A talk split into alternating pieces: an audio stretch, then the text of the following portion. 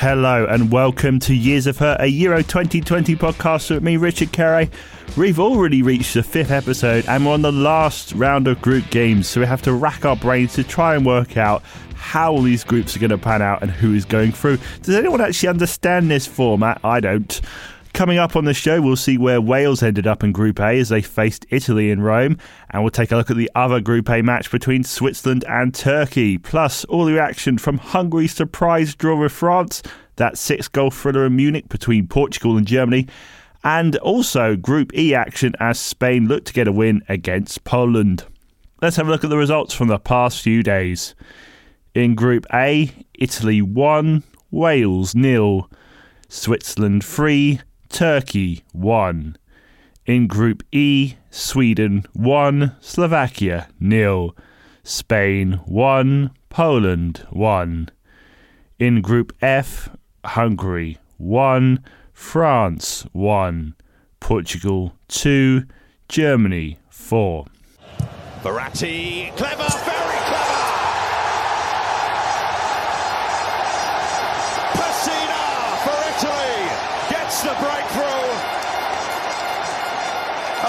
Perfectly worked free kick. Verratti making it happen again. And Wales' defence is broken through just before half time. Precise from Pessina. So, time to find out what happened in the final two group games of Group A. Wales put themselves in a strong position to qualify after their win against Turkey. Switzerland's goal difference made it tricky for them to qualify automatically as they lost 3 0 to Italy. Would they bag in a few against the group's whipping boys, Turkey? And would an Italy side that made eight changes from their last game get past Wales? And if so, by how many? So, first, we'll start off with the first half in the Italy Wales game. On the 12th minute, Bernardeschi played it to Belotti, whose shot was wide of the mark. In the 27th minute, James whipped in a corner for Wales. Gunter had a head at the front post, but it went wide, a really golden opportunity there. Italy had a free kick on the right hand side. Verratti sent it into the box, and Pessina flicked it on and into the back of the net. 1 0 to Italy. And that's how it was at half time. Italy 1, Wales nil. Let's head over to Baku in Switzerland versus Turkey. In the sixth minute, Zuber passed it to Seferovic, who managed to find enough space to slot it home with his left foot from outside the box. 1 0 to Switzerland. On the 26th minute, after Seferovic's attempt was blocked, Zuber laid it off to Shaqiri and he hit a stunning goal in the top corner. Great stuff. 2 0 to Switzerland. That was a lovely counter attack from the Swiss. Seferovic played it through to Shaqiri. He went one on one with the keeper, but Kaja saved it. Should have been 3 0 right there. The ball fell to Müldür, who hit the ball well from distance, but was only denied by a great save by Sommer. Modric had another great attempt after he made a darting run down the left, beat three players John Barnes style, but Sommer saved the shot to the left. At half time, it was Switzerland 2, Turkey nil. And Group A after 45 minutes had Italy top, Wales second on goal difference, Switzerland third, and Turkey fourth, but did open a very interesting possibility of a complicated situation. Because if Switzerland Turkey stayed 2 0 and then Italy beat Wales 3 0, then both Wales and Switzerland would have the same head to head record, goal difference, goals scored, and goals against. It probably would mean the group would be decided on fair play record, i.e., who's had the most red and yellow cards. It was up to Switzerland to score more to qualify automatically, or Italy would have to score more against Wales. It's a good ball here for Shaqiri. He scored again. Xherdan Shaqiri. The Swiss lead by three goals to one. In the second half of Italy versus Wales on the 53rd minute, Italy had a free kick from range. Bernardeschi tried a low one and it hit the post. It may have just slipped under Ward if it was just an inch to the right. On the 55th minute, a foul by Ampadu on Bernardeschi and was sent off. He stamped on the Italian's foot, and apparently that's a sending off in the Euros. VAR agreed with it as well. Perhaps he was a touch unlucky with that one, but the rules are the rules. At this point, Wales were hoping it wouldn't come down to the fair play record with that red card. On the 65th minute, after a run to the byline, Chiesa played the ball back to Belotti, but it was saved by Ward. On the 75th minute, after a free kick, Rodon headed it onto Gareth Bale, had a great chance on the volley, but it went way over the bar. On the 88th minute, Belotti had a shot on the turn just outside the box, but it was comfortably saved by Ward. And in the second minute of stoppage time, Cristante scared Wales for a long range shot, but Ward palmed it away. It would end Italy 1, Wales nil, but would that be enough for Wales? In Switzerland versus Turkey in the second half, on the 67th minute, Kahveci cut the ball inside from the right and struck it well with his left foot, and the ball found its way into the back of the net. 2 1, Turkey pull one back. So that scenario outlined earlier doesn't matter now. In his 68th minute, Zuber played another great through ball, this time from the left to Shaqiri, who absolutely blasted the ball into the back of the net. He was making sure that one 3 1 to Switzerland. Xhaka had a free kick from just outside the box. He struck it low and hard, but it hit the post so close.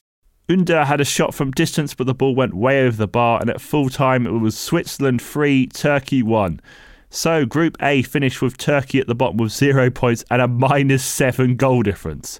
Switzerland ended in third place with four points and a minus one goal difference. They face a nervous wait to see if they will qualify as one of the four highest third place finishers.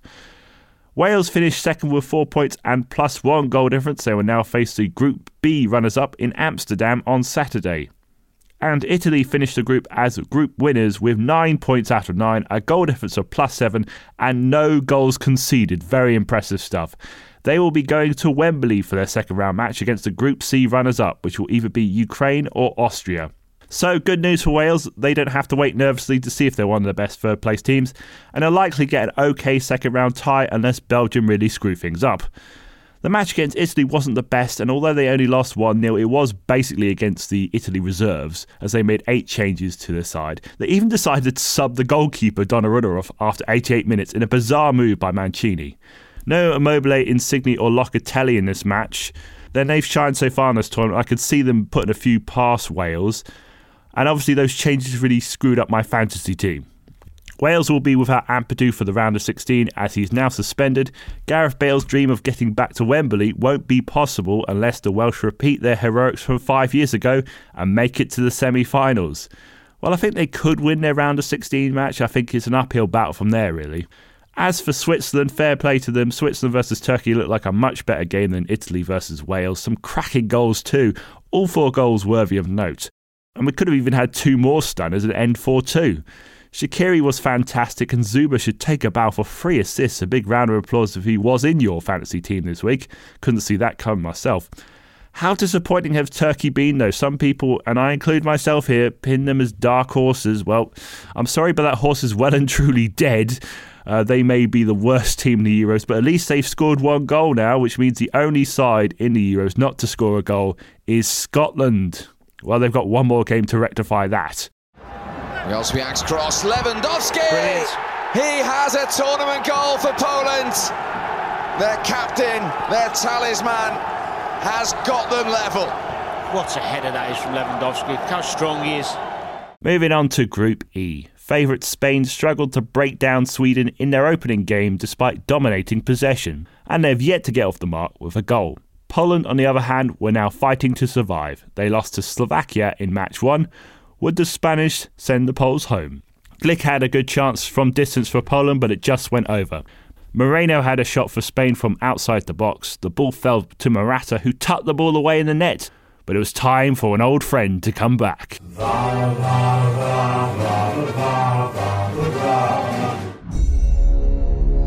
So the assistant referee had his flag up, but the decision went to VAR.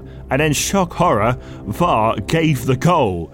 He overruled the decision. Don't really see that often. Usually, I'm here complaining about VAR, but actually got this spot on. If you looked at it again, Morata seemed to be onside. So good on you, VAR. Very weird, actually, complimenting VAR. But yes, it did make the right decision here. 1 0 to Spain. Moreno had a low free kick attempt, but it went wide. Lewandowski crossed it to Zaveski. He hit the ball on the volley, but it was only ever going over.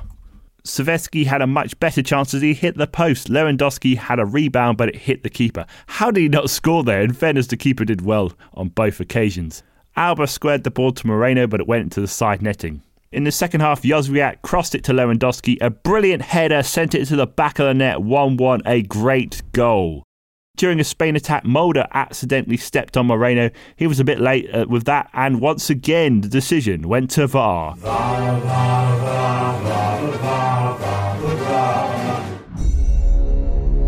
And what did VAR decide? The penalty was given. It's a video assistant ref a Spain fan or something. I think that one was a bit more harsh a decision than the early one, which seemed quite clear cut. Moreno took the penalty and hit the post. How many missed penalties in the Euros is that now? I've lost count. Moreno had a follow up, but it went wide. A ball came into the box from Alba. There was a bit of a scramble as Sarabia, Morata, and Torres all tried and failed to put the ball in the net. It finished Spain 1, Poland one.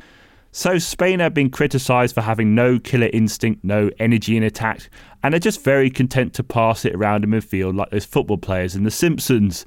Their possession stats are really ridiculous, right? 77% of it here. That's an unbelievable stat, especially when you consider they didn't actually win. At this rate, it looks like Spain might be heading for three draws in a row. Do they want to take the Portugal at 2016 route to the second round? Although the only difference is Portugal actually scored a lot of goals in that tournament. Spain have only got one so far, so they'll need to get their shooting boots on. Poland did well to stick it out for the draw. I think they deserved it. It was good to see Lewandowski get into the game more than he did against Slovakia, and his header was something we're likely to see replayed a lot on the highlights packages. They'll still need to beat Sweden to qualify, and well, good luck getting past that defence. Well, it was a few days ago now, but on Friday afternoon, Sweden faced Slovakia in the other Group E match. The two teams got off to a good start at Euro 2020. Sweden held Spain to a nil-nil draw, and Slovakia surprised Poland with a victory. A win for either here will put them in a very strong position to qualify for the last 16. So Hamsik had a shot from distance for Slovakia, but he skied it way over the bar. In the second half, Duda had a shot from distance, but it went over the bar. Hamsik had a free kick from distance. He crossed it into the box, and Kucka had a header at the back post. It took a save from Sweden's reliable keeper Olsen to deny him. A great little set piece there from Slovakia. A cross came in for Sweden, a header by Augustinsson, and another great save, this time at the other end by Dubravka. After a corner, Isak headed it to Danielson, who headed it over. Isak had a low shot to the left side, but after a darting run, it was saved again by Dubravka. But Dubravka's luck was about to change as he brought down Quaison in the box, a penalty to Sweden. Forsberg was the one to step up and take the penalty, and Shokori actually scored it 1 0 to Sweden. And that's how it finished Sweden 1, Slovakia nil. Well, it looked like a bit of a slow first half there. Is that becoming a theme at the Euros where the first half's kind of boring and the second half's a lot more exciting? Anyway, Sweden really came out to play in that second half and dominated the chances. Isak had a good game, it's probably unlucky not to score. And what about that save from Olsen? The Swedes have yet to concede a single goal at the Euros so far. Only three teams have kept a clean sheet Sweden, Italy, and England. So don't be so down on England. They have at least kept a clean sheet in 180 minutes. Slovakia had some good chances. They definitely showed the same attacking threat they had in the first game against Poland, but they are likely to have a difficult game against Spain, considering all the possession they won't have. But the Spanish haven't been all that great. Who knows what will happen there? After two matches, Poland are at the bottom of the group with one point. Spain are in third with two points, Slovakia second with three points, and Sweden top the group with four points. A bit later on, I'll explain what each team needs to do to qualify. Kimmich. It's another goal, and Gosens manages to get up and get his just rewards. It's 4 1 Germany. What was that about them struggling? The Germans always get their act together just when it counts. Over in Group F, we had Portugal against Germany, two teams who had contrasting fortunes in their first game. After struggling for most of the match, Portugal put three past Hungary in the last 10 minutes, while Germany narrowly lost to France in their opener. Despite being favourites on paper, the Germans needed a win more than Portugal to boost their hopes of qualification. So Ginter crossed the ball in from the right. Gosens jumped at the chance and put it in the back of the net. But VAR was out to spoil the party. Gnabry was ruled to be offside despite not touching the ball. I guess he was still deemed to be active, so it remained nil-nil. Bernardo Silva chipped the ball into Jota. Neuer came out, so Jota squared it to Ronaldo for an easy tap in. 1 0 Portugal after 15 minutes. Kimmich crossed the ball in with his left foot. Gosens fired it back across, and it appeared that Havertz had put it in the net, but it was ruled to be an own goal as the ball came off Ruben Dias. 1 1. Muller played the ball up and over to Havertz. He touched it onto Kimmich, who played the ball across. It looked like Gnabry would get on the end of it, but actually Guerreiro put it in his own net. Another own goal. That's five own goals in the tournament. Now, own goals must be a shoe in for the Golden Boot. 2 1 to Germany. In the second half, Muller did a 1 2 with Kimmich. He played it across to Gosens, and this time Havertz was awarded the goal 3 1 to Germany. Kimmich crossed it to the back post, and it was an easy header for Gosens 4 1 to Germany. A free kick came in for Portugal from the left hand side. The ball bobbled in the back. Ronaldo knocked it across to the back post, and Jota hit it in to the open net to make it 4 2. Renato Sanches had a cracking shot from long range. It absolutely rattled off the post. Some were saying it almost broke it. Goretzka had a chance on a 3 and 2 attack for Germany, but he was selfish and blasted it over. And at the final whistle, in a six goal thriller, it ended Portugal 2, Germany 4. What a game, I tell you. And if that Renato Sanches had gone in, it would have been a seven goal thriller. But defending in this case at both ends was pretty woeful. Lots of goals were really easy chances, when they weren't own goals at least. Germany broke Portugal down time and time again. And after I saw them against France, I thought they might do a little bit better against teams who weren't so assured at the back, and this proved to be the case. This is the Germany we're expected to turn up. Lots of attacking threat from the likes of Havertz, Gosens, and co. And after being written off a bit after that first game, anything seems possible now for the Germans, but their defence can be like a leaking tap at times. Ronaldo is still adding to his tally for Portugal. I mean, technically, Portugal scored four goals in this match, just two at the wrong end. They couldn't hack the crosses and the speed of the German attack. They've got France in their final group game, and who knows how that's going to turn out. Perhaps the group of death has been a lot more unpredictable than perhaps people thought. Speaking of unpredictable, we reach Hungary versus France, the second match from a 60,000 packed Puskás Arena in Hungary.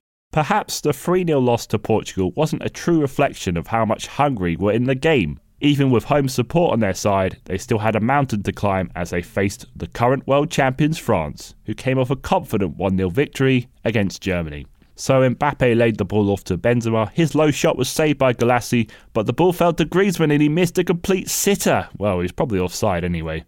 Digne put in a great cross to Mbappe, but he couldn't direct the ball on target. Griezmann played the ball to Mbappe. He played the ball back to Benzema, but he put it wide. Mbappe worked his way through three defenders, but put it wide again. Hungary had an attack. The ball fell for Fiola down the left hand side. He ran into the box, beat Varane, and his low shot went in. 1 0 to Hungary. What a shocker. The crowd in the Puskás Arena erupted for that one. In the second half, France brought Dembele on and he hit the post with a chance down the right hand side. Lloris kicked the ball up long. Hungary couldn't deal with the bounce, and Mbappe got it and played it across the box. Orban couldn't clear it, and it fell to Griezmann, who didn't miss this time. 1 1. A bit poor defending there from Hungary. Mbappe's shot was saved by Gulácsi. Varane had a late chance from a header in the box, but it went wide.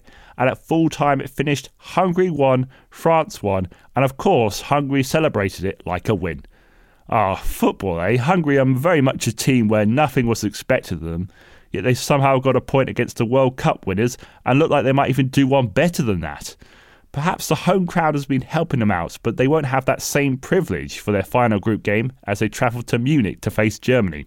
At least they've kept themselves in contention to qualify.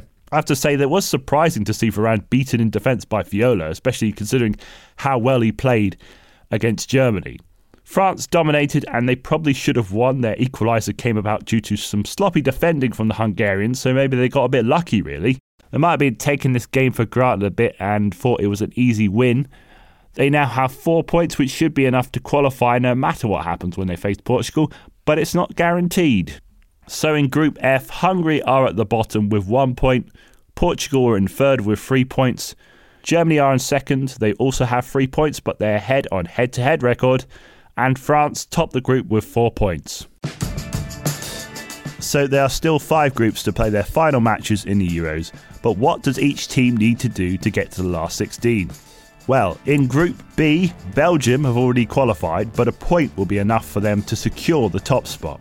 Only a win would guarantee Finland a place in the last 16, otherwise, their fate will be dictated by the other game. Denmark have to win to have any chance of qualifying, but to be honest, it may be an uphill battle for them. And a draw will be enough for Russia to qualify automatically if Finland fails to beat Belgium. In Group C, it's a little bit easier to work out as Netherlands are through as group winners, their opponents, North Macedonia, are also out. Whoever wins between Ukraine and Austria will come second, but if it's a draw, Ukraine will go through as runners up on goals scored. Both teams could still qualify win or lose if they're among the top four third place teams. The important one now in Group D England need at least a point to guarantee qualification, but if Croatia beats Scotland, they will be through even if they lose.